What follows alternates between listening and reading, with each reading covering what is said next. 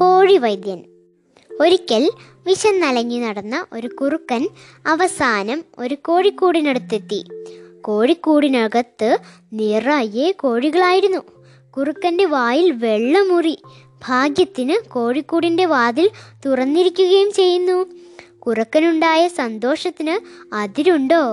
കുറുക്കനെ കണ്ടതും കോഴികളാകെ പരിഭ്രാന്തരായി. അവർ പേടിച്ചു വിറച്ചു. കുറുക്കനെങ്ങാനും ചാടി കൂട്ടിൽ കയറുമോ? അവർ മനം നൊന്ത് പ്രാർത്ഥിച്ചു, ഈ കള്ളക്കുറുക്കൻ്റെ കയ്യിൽ നിന്നും രക്ഷിക്കണേ. പക്ഷേ കുറുക്കൻ വിചാരിച്ചതുപോലെ കാര്യം നടന്നില്ല. കോഴിക്കൂട് നല്ല ഉയരത്തിലായിരുന്നു. കുറുക്കൻ എത്ര ചാടിയിട്ടും രക്ഷയില്ല. അവസാനം കുറുക്കൻ സ്വതസിദ്ധമായ കൗശലം പ്രയോഗിക്കാൻ തീരുമാനിച്ചു. അവൻ പറഞ്ഞു, അല്ലയോ എൻ്റെ പ്രിയ കോഴി സുഹൃത്തുക്കളെ, നിങ്ങൾ ഭയപ്പെടുന്നത് പോലെ ഞാൻ നിങ്ങളെ കൊന്നു തിന്നാൻ വന്നതൊന്നുമല്ല. രാജകൊട്ടാരത്തിലെ കോഴി വൈദ്യനാണ് ഞാൻ. രാജാവ് പറഞ്ഞതനുസരിച്ച് നിങ്ങളെ ചികിത്സിക്കാനായി വന്നിരിക്കുകയാണ്. ഓരോരുത്തരും നിങ്ങൾ താഴേക്ക് ഇറങ്ങി വരൂ. നിങ്ങളുടെ കണ്ണും നാടിയിടുപ്പുമൊക്കെ നിരീക്ഷിക്കാനുണ്ട്. മരുന്ന് ആവശ്യമുള്ളവർക്ക് മരുന്ന് ഞാൻ കൊണ്ടുവന്നിട്ടുണ്ട്. വരൂ, പെട്ടെന്നാകട്ടെ. കോഴിക്കുഞ്ഞുങ്ങളും വിവരദോഷികളായ ചില കോഴികളും കുറുക്കൻ്റെ വാക്കു വിശ്വസിച്ചു. അപ്പോൾ ഒരു കിളവൻ പൂവൻ കോഴി കുറുക്കനോട് പറഞ്ഞു, കുറുക്കച്ചാരെ, നീ വന്നതിൽ സന്തോഷം. നിന്നെ കൊട്ടാരം കോഴിവൈദ്യനായി നിയമിച്ചു എന്നറിയുന്നതിലും സന്തോഷമുണ്ട്. പക്ഷേ തൽക്കാലം നിന്റെ മരുന്നൊന്നും ഇവിടെ വേണ്ട. വൈദ്യര് പോയി വേറെ രോഗികളെ അന്വേഷിക്കുകയാണ് നല്ലത്. ഞങ്ങളെക്കുറിച്ച് കൂടുതൽ ഉത്കണ്ഠപ്പെടണ്ട. ഞങ്ങളുടെ രോഗം ഞങ്ങൾ തന്നെ സുഖപ്പെടുത്തിക്കൊള്ളാം. കുറുക്കൻ ഇളിഭ്യനായി സ്ഥലം വിട്ടു. നിങ്ങളെപ്പറ്റി അമിത ഉത്കണ്ഠ കാണിക്കുന്നവരെ സൂക്ഷിക്കണം.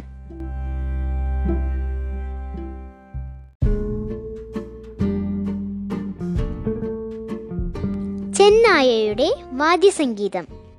പണ്ടൊരിക്കൽ ഒരു ചെന്നായയുടെ മുന്നിൽ ഒരാട് ചെന്ന് പെട്ടു. ഓടി രക്ഷപ്പെടാൻ സാധ്യമല്ലെന്ന് ആടിനു ബോധ്യമുണ്ടായിരുന്നു. അതുകൊണ്ട് ഒരു ഉപായം പ്രയോഗിച്ചു നോക്കാമെന്ന് ആട് വിചാരിച്ചു. ആട് പറഞ്ഞു, ചെന്നായ സുഹൃത്തെ, ഞാൻ നിങ്ങൾക്ക് കീഴടങ്ങിയിരിക്കുന്നു. താങ്കൾ എന്നെ കടിച്ചു കീറി വിശപ്പടക്കാൻ ഇനി അധികം വൈകില്ല എന്ന് എനിക്കറിയാം. എനിക്കതിൽ പരാതിയുമില്ല. ഞങ്ങളെപ്പോലുള്ളവർ താങ്കളുടെ ഭക്ഷണമാകുകയെന്നത് അലംഘനീയമായ പ്രകൃതി നിയമമാണ് താനും. പക്ഷേ എനിക്കൊരാഗ്രഹമുണ്ട്. ആഹ്ലാദത്തോടു കൂടി എനിക്ക് മരിക്കണം. അതിനാൽ താങ്കൾ എനിക്ക് വേണ്ടി അല്പനേരം പുല്ലാങ്കുഴൽ വായിക്കണം. അതിനൊത്ത് ഞാൻ നൃത്തം ചെയ്യാം. അതിൻ്റെ ലഹരിയിൽ ഞാൻ മുഴുകുമ്പോൾ താങ്കൾ എന്നെ ഭക്ഷിച്ചുകൊള്ളൂ. ആടിൻ്റെ ആഗ്രഹം മിതമാണെന്ന് ചെന്നായിക്ക് തോന്നി. ചെന്നായ പുല്ലാങ്കുഴൽ വായന തുടങ്ങി. ആട് സംഗീതത്തിനൊത്ത് നൃത്തം ചെയ്യാനും തുടങ്ങി. മരക്കൊമ്പുകളിലിരുന്നു പറവകൾ ഇതൊക്കെ കണ്ട് ഹർഷാരവം മുഴക്കി. പക്ഷേ ചെന്നായ വിചാരിക്കാത്ത ഒരു കാര്യം നടന്നു. കാട്ടിലെ അസാധാരണമായ ശബ്ദം കേട്ട് ഏതാനും നായാട്ടു നായ്ക്കൾ അവിടേക്ക് കുരച്ചു വന്നു. ചെന്നായയ്ക്ക് പറ്റിയ അമളി പറയാനുണ്ടോ? ചെന്നായ പുല്ലാങ്കുഴലും ഉപേക്ഷിച്ച് ജീവനും കൊണ്ടോടി. ആടിന് ജീവൻ തിരിച്ചു കിട്ടിയതിൽ സന്തോഷമായി. നായ്ക്കളിൽ നിന്നും രക്ഷപ്പെട്ട ചെന്നായ സുരക്ഷിതമായ ഒരു സ്ഥലത്തെത്തി. അവൻ ആത്മഗതം ചെയ്തു, ഞാൻ ശരിക്കും ഒരു പമ്പര വിഡ്ഢി തന്നെ. ഒരു കശാപ്പുകാരൻ്റെ പണിയാണെൻ്റേത്. അത് മറന്ന് പുല്ലാങ്കുഴൽ വായനക്കാരനായത് ഒട്ടും ശരിയായില്ല. ബുദ്ധിപൂർവം പ്രവർത്തിച്ചില്ലെങ്കിൽ കയ്യിൽ കിട്ടിയതും കൂടി നഷ്ടമാകും.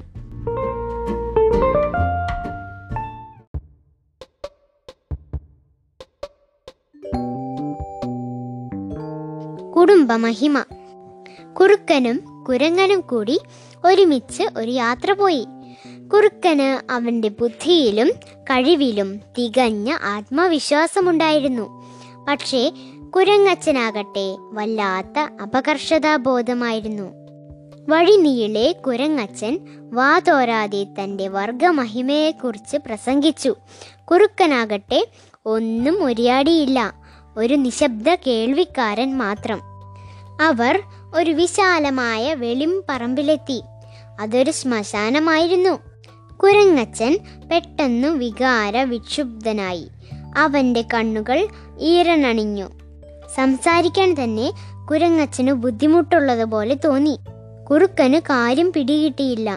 "ചെങ്ങാതി, എന്താണ് വിഷമം? തുറന്നു പറയൂ," കുറുക്കൻ പറഞ്ഞു. "എല്ലാം ഞാൻ പറയാം. ഈ ശ്മശാനത്തിൽ കിടക്കുന്നത് ആരാണെന്നറിയാമോ? എൻ്റെ പിതാമഹന്മാർക്ക് ജോലി ചെയ്തിരുന്ന അടിമകളുടെ ശവകുടീരങ്ങളാണിവ. അവ കണ്ടപ്പോൾ ഞാനാകെ വികാരതരളിതനായി."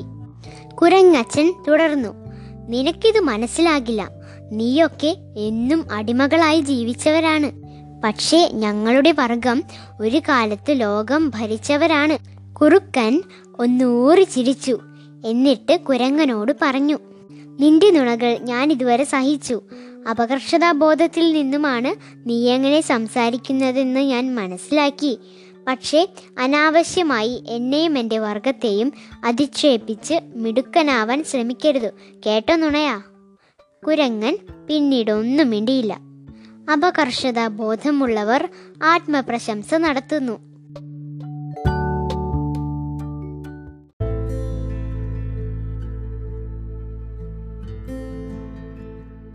ചതിയനായ സുഹൃത്ത്. കഴുതയും കുറുക്കനും ഒറ്റ ചങ്ങാതികളായിരുന്നു. ഒരിക്കൽ അവർ കാട്ടിൽ കൂടി ഭക്ഷണം തേടി നടക്കുമ്പോൾ ഒരു സിംഹം മറഞ്ഞിരുന്ന് അവരെ ശ്രദ്ധിക്കുന്നത് കുറുക്കൻ കണ്ടു. ഇനി എങ്ങോട്ട് തിരിഞ്ഞാലും രക്ഷയില്ലെന്ന് മനസ്സിലാക്കിയ കുറുക്കന് പെട്ടെന്നൊരു ബുദ്ധി തോന്നി. അവൻ കഴുതയെ അവിടെ നിർത്തിയിട്ട് സിംഹത്തിൻ്റെ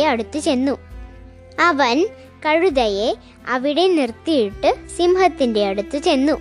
"തിരുമേനി, അങ്ങു വല്ലാതെ വിശന്നിരിക്കുകയാണെന്ന് തോന്നുന്നു. ഭക്ഷണത്തിനായി ഞാനെൻ്റെ കൂട്ടുകാരൻ കഴുതയെ കുരുക്കിലാക്കി തരാം. പക്ഷേ അങ്ങു യാതൊരു കാരണവശാലും എന്നെ ഉപദ്രവിക്കില്ലെന്ന് വാക്കുതരണം." സിംഹം സമ്മതിച്ചു. കുറുക്കൻ അനന്തരം കഴുതയുടെ അടുത്തെത്തി.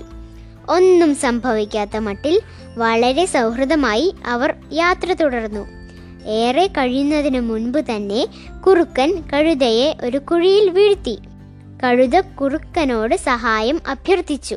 കുറുക്കൻ പറഞ്ഞു, "സുഹൃത്തെ, ഞാൻ മാത്രം വിചാരിച്ചാൽ നിന്നെ രക്ഷപ്പെടുത്തുക സാധ്യമല്ല. വേറെ സുഹൃത്തുക്കളെ ഞാൻ അന്വേഷിച്ചിട്ട് വരാം." പിന്നീട് കുറുക്കൻ സിംഹത്തിൻ്റെ അടുത്തെത്തി. "തിരുമേനി, അങ്ങേക്കായി കഴുതയെ ഞാൻ കെണിയിലാക്കി.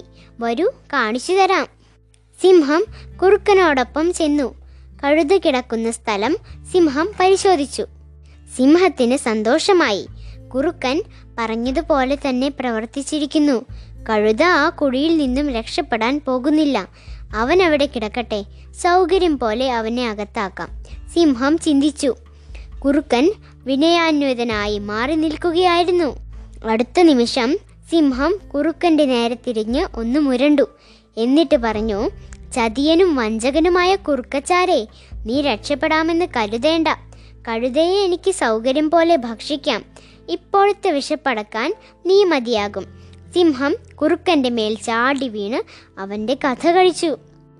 സ്നേഹിതനെ ചതിച്ച് സ്വന്തം രക്ഷ നേടാൻ ശ്രമിക്കുന്നവനെ വിധി ആദ്യം കീഴടക്കുന്നു.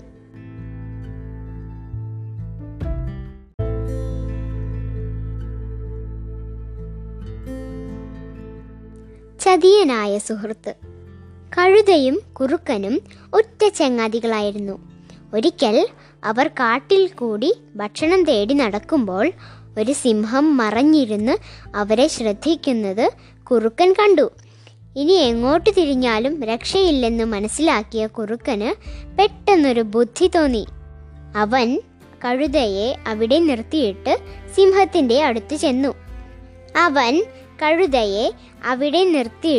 സിംഹത്തിൻ്റെ അടുത്ത് ചെന്നു.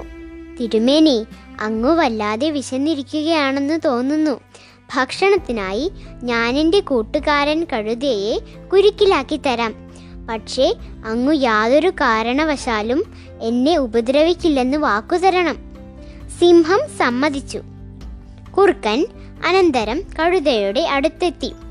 ഒന്നും സംഭവിക്കാത്ത മട്ടിൽ വളരെ സൗഹൃദമായി അവർ യാത്ര തുടർന്നു. ഏറെ കഴിയുന്നതിന് മുൻപ് തന്നെ കുറുക്കൻ കഴുതയെ ഒരു കുഴിയിൽ വീഴ്ത്തി. കഴുത കുറുക്കനോട് സഹായം അഭ്യർത്ഥിച്ചു. കുറുക്കൻ പറഞ്ഞു, "സുഹൃത്തെ, ഞാൻ മാത്രം വിചാരിച്ചാൽ നിന്നെ രക്ഷപ്പെടുത്തുക സാധ്യമല്ല. വേറെ സുഹൃത്തുക്കളെ ഞാൻ അന്വേഷിച്ചിട്ട് വരാം. പിന്നീട് കുറുക്കൻ സിംഹത്തിൻ്റെ അടുത്തെത്തി. തിരുമേനി, അങ്ങേക്കായി കഴുതയെ ഞാൻ കെണിയിലാക്കി. വരൂ, കാണിച്ചു തരാം. സിംഹം കുറുക്കനോടൊപ്പം ചെന്നു. കഴുത കിടക്കുന്ന സ്ഥലം സിംഹം പരിശോധിച്ചു. സിംഹത്തിന് സന്തോഷമായി. കുറുക്കൻ പറഞ്ഞതുപോലെ തന്നെ പ്രവർത്തിച്ചിരിക്കുന്നു. കഴുത ആ കുഴിയിൽ നിന്നും രക്ഷപ്പെടാൻ പോകുന്നില്ല.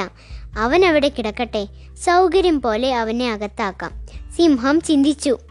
കുറുക്കൻ വിനയാന്വിതനായി മാറി നിൽക്കുകയായിരുന്നു. അടുത്ത നിമിഷം സിംഹം കുറുക്കൻ്റെ നേരെ തിരിഞ്ഞ് ഒന്ന് മുരണ്ടു. എന്നിട്ട് പറഞ്ഞു, ചതിയനും വഞ്ചകനുമായ കുറുക്കച്ചാരെ, നീ രക്ഷപ്പെടാമെന്ന് കരുതേണ്ട. കഴുതയെ എനിക്ക് സൗകര്യം പോലെ ഭക്ഷിക്കാം. ഇപ്പോഴത്തെ വിശപ്പടക്കാൻ നീ മതിയാകും. സിംഹം കുറുക്കൻ്റെ മേൽ ചാടി വീണ് അവൻ്റെ കഥ കഴിച്ചു. സ്നേഹിതനെ ചതിച്ച് സ്വന്തം രക്ഷ നേടാൻ ശ്രമിക്കുന്നവനെ വിധി ആദ്യം കീഴടക്കുന്നു.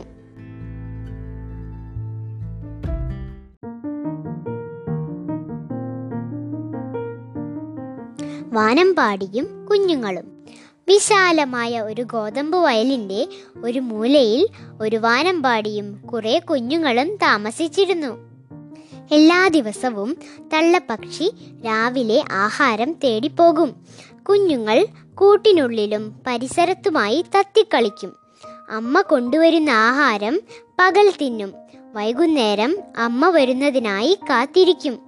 കുറച്ചു നാൾ കഴിഞ്ഞപ്പോൾ ഗോതമ്പ് വിള കൊയ്യാൻ സമയമായി. തള്ളപ്പക്ഷി അത് മനസ്സിലാക്കി. അവൾ കുഞ്ഞുങ്ങളോട് പറഞ്ഞു, ഇനി ഏറെ നാൾ നമുക്കിവിടെ കഴിയാൻ പറ്റില്ല. ഗോതമ്പ് വിള പാകമായി. ഏത് സമയവും കർഷകൻ ഗോതമ്പ് കൊയ്യാം. അതിനു മുൻപ് നമുക്ക് സ്ഥലം വിടണം. അതുകൊണ്ട് നിങ്ങളൊരു കാര്യം ചെയ്യണം, അമ്മ കുഞ്ഞുങ്ങളോടായി പറഞ്ഞു. എല്ലാ ദിവസവും ഇവിടെ നടക്കുന്ന സംഭവങ്ങൾ വീക്ഷിക്കണം. എല്ലാ സംഭാഷണങ്ങളും ശ്രദ്ധിക്കണം.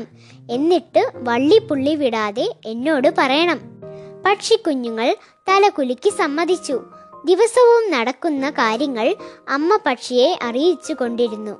അങ്ങനെയിരിക്കെ ഒരു ദിവസം കർഷകനും മകനും വയലിലെത്തി. കർഷകൻ മകനോട് പറഞ്ഞു, ഗോതമ്പ് വിള പാകമായിട്ടുണ്ട്. അതുകൊണ്ട് നീ ഉടനെ ചെന്ന് അയൽക്കാരെ വിവരമറിയിക്കണം. നാളെ രാവിലെ തന്നെ കൊയ്യാനായി വയലിലേക്ക് വരണമെന്ന് അവരോട് പറയണം. തള്ളപ്പക്ഷിയെ കുഞ്ഞുങ്ങൾ വിവരമറിയിച്ചു. തള്ളപ്പക്ഷി അപ്പോൾ പറഞ്ഞു, ഓടിപ്പിടിച്ചു പോകേണ്ട കാര്യമില്ല. സമയമാകുമ്പോൾ ഞാൻ പറയാം. നിങ്ങൾ ഒട്ടും ഭയപ്പെടേണ്ട. അടുത്ത ദിവസം കർഷകനും മകനും രാവിലെ വന്നു. തെളിഞ്ഞ ഒരു ദിവസമായിരുന്നു. പക്ഷേ അയൽക്കാർ ആരും എത്തിയില്ല. കർഷകൻ കുറേ നേരം അവർക്കായി കാത്തിരുന്നു. നന്ദി കെട്ടവർ, നമ്മൾ ദാനമായി കൊടുത്ത ഗോതമ്പ് ഭക്ഷിച്ചാണ് അവർ ജീവിക്കുന്നത്. പക്ഷെ നന്ദിയുണ്ടോയെന്ന് നോക്ക്. ഒരാൾ പോലും വന്നില്ല. ഇന്ന് നീ അമ്മാവന്മാരെയും ചിറ്റപ്പന്മാരെയും വിവരമറിയിക്കണം. നാളെ രാവിലെ തന്നെ വരാൻ പറയണം. അവർ നമ്മളെ സഹായിക്കാൻ വരാതിരിക്കില്ല. വാനമ്പാടിയുടെ കുഞ്ഞുങ്ങൾ അന്നത്തെ വിവരങ്ങൾ തള്ളയെ അറിയിച്ചു. അപ്പോഴും തള്ളപ്പക്ഷി പറഞ്ഞു, നിങ്ങൾ ഭയപ്പെടേണ്ട. പോകാൻ ധൃതി കൂട്ടുകയും വേണ്ട. സമയമായിട്ടില്ല. പിറ്റേ ദിവസം കർഷകനും മകനും കൃത്യസമയത്ത് തന്നെ എത്തി. അന്നും നല്ല വെയിലുള്ള ദിവസമായിരുന്നു. പക്ഷേ ബന്ധുക്കൾ ആരും വന്നില്ല. കർഷകൻ മകനോട് ചോദിച്ചു, മകനെ, നീ എല്ലാ ബന്ധുക്കളോടും പറഞ്ഞില്ലേ? ഉവ്, മകൻ പറഞ്ഞു. ബന്ധുക്കളെ പ്രതീക്ഷിച്ചു കർഷകനും മകനും ഉച്ച തിരിയുന്നതുവരെ കാത്തിരുന്നു. പക്ഷേ ആരും വന്നില്ല. നന്ദി കേട്ടവർ, അന്നും കർഷകൻ പൊറുപൊറുത്തു. വിള പാകമായിട്ട് ദിവസങ്ങൾ കഴിഞ്ഞിരിക്കുന്നു. മഴ എപ്പോഴാണ് വരുന്നതെന്നറിയില്ല. ഇനി ആരെയും പ്രതീക്ഷിച്ചിരുന്നിട്ട് കാര്യമില്ല. മകനോട് കർഷകൻ പറഞ്ഞു, ഇന്ന് വീട്ടിൽ ചെന്ന് അരിവാളുകൾ മൂർച്ച കൂട്ടണം. കറ്റ കെട്ടാൻ കയറും തയ്യാറാക്കണം. നാളെ പുലർച്ചയിൽ നമുക്ക് തന്നെ കൊയ്യാൻ തുടങ്ങാം. അന്നു തള്ളപ്പക്ഷി വൈകുന്നേരം എത്തിയപ്പോൾ കുഞ്ഞുങ്ങൾ പതിവുപോലെ വിവരങ്ങൾ അമ്മയെ അറിയിച്ചു. അമ്മ കുഞ്ഞുങ്ങളെ വിളിച്ചുകൂട്ടി. എന്നിട്ട് പറഞ്ഞു, പോകാൻ സമയമായി. ഉടനെ തന്നെ തയ്യാറാകുക. നാളെ രാവിലെ കർഷകനും മകനും അരിവാളുമായി എത്തും. ഇന്നു തന്നെ നമുക്കിവിടം വിടണം. ഇത്രയും നാൾ കർഷകൻ മറ്റുള്ളവരെ ആശ്രയിക്കുകയായിരുന്നു, അതുകൊണ്ട് കാര്യം നടന്നില്ല. എന്നാൽ ഇപ്പോഴാകട്ടെ കർഷകനും മകനും കൂടി തന്നെ കൊയ്യാൻ വരികയാണ്. അപ്പോൾ തീർച്ചയായും വിളവെടുപ്പ് നടക്കും. വാനമ്പാടിയും കുഞ്ഞുങ്ങളും അന്നു തന്നെ കൂടുമാറി. പിറ്റേ ദിവസം പുലർച്ചെ കർഷകനും മകനും അരിവാളുമായി എത്തി കൊയ്ത്ത് ആരംഭിച്ചു.